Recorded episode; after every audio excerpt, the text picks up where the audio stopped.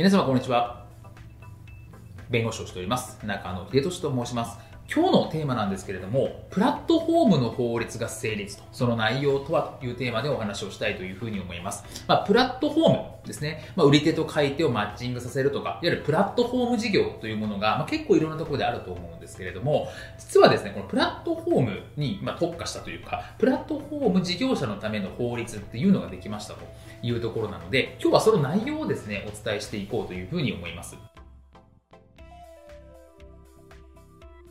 プラットフォームの名前というかですね、法律の名前なんですけれども、まあ、特定デジタルプラットフォーム取引透明化法ってですね、実際もっと実は長いんですけど、いうのがありますと。で、あの、プラットフォーム、まあ、デジタルプラットフォームといって、まあ、インターネットを使って、そこのいわゆるプラットフォーム事業者を対象としていますと。で、2020年のですね、6月3日に成立をされて、ま、1年以内の施行だっていうふうにされてたんですけれども、2021年の2月1日から施行がされています。なので、まあ、これ動画撮ってるの2月下旬なんですけれども、もうスタートしているっていう法律になるんですね。で、対象なんですけれども、じゃあ、どんなプラットフォーム事業者もですね、この法律の対象なのかというと、そうではなくって、一定の基準を設けていますと。で、その基準というのは何なのかというと、まあ、物販の総合オンライン、総合オンラインモールってことですね。例えば、まあ、楽天さんとか、3000億円以上の国内売上額ですね。国内の売上額が3000億以上の物販総合オンラインモールはこの対象になりますし、アプリストアですね。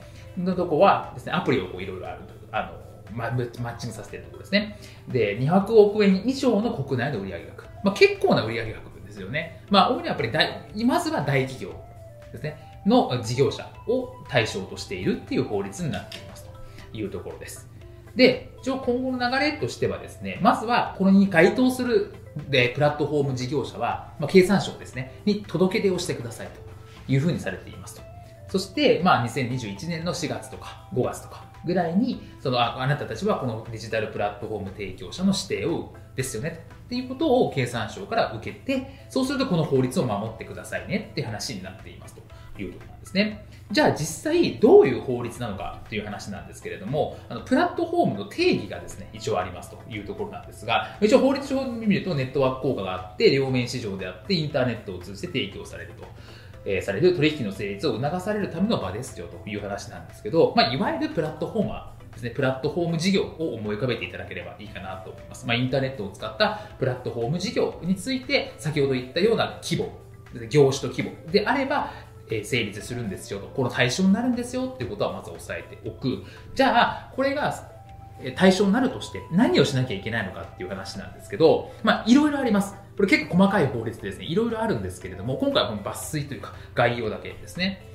えー、と提供条件の開示義務というのがあって、ユーザーに対してですね、このサービスはこういうサービスなんですよ。そして、所定の事項についてユーザーに開示をしてくださいっていうのがあります。例えば、サービス提供を拒絶する場合の判断基準ですね。この A というユーザーには提供しますか ?B というユーザーには開示しません、あ、提供しませんとなった場合に、じゃあそれはどういう基準なのかとかですね。えあとは商品購入や有償サービス提供の利用を要請する場合のですね、まあ、内容とか理由という場合で、まあ、その購入店舗さんとかですね、とかに対して、まあ、優秀なサービスとかお金を払わせる場合にはこういう基準ですよとか、あと苦情の申し立てをする場合はこうここにやってくださいねとか、まあ、そういったことをきちっとですね、きちっと開示してくださいっていうのがあったりとか。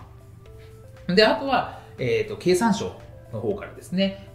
ちゃんとやってるかっていうモニタリングレビューっていうのがされますというところなので、まあ、これについてちゃんとレビューを受けなきゃいけないということがあったりします。で、まあ、他にもかなりたくさんですね、いろいろなことが重ねられているんですけれども、まあ、これ対象となる方はですね、まあ、こういうことをちゃんとやっていただければいいですし、まあ、今後ですね、これは対象が拡大する可能性があります。まあ、まずは大企業とか、お大きな大規模の事業になってますけれども、まあ、どんどんどんどんですね、このか要件が広がってくる可能性もあるので、プラットフォーム事業者についてはですね、今一度運営体制の見直しなんかが必要なんじゃないかなというふうに思います。本日も動画をご覧いただきましてありがとうございました。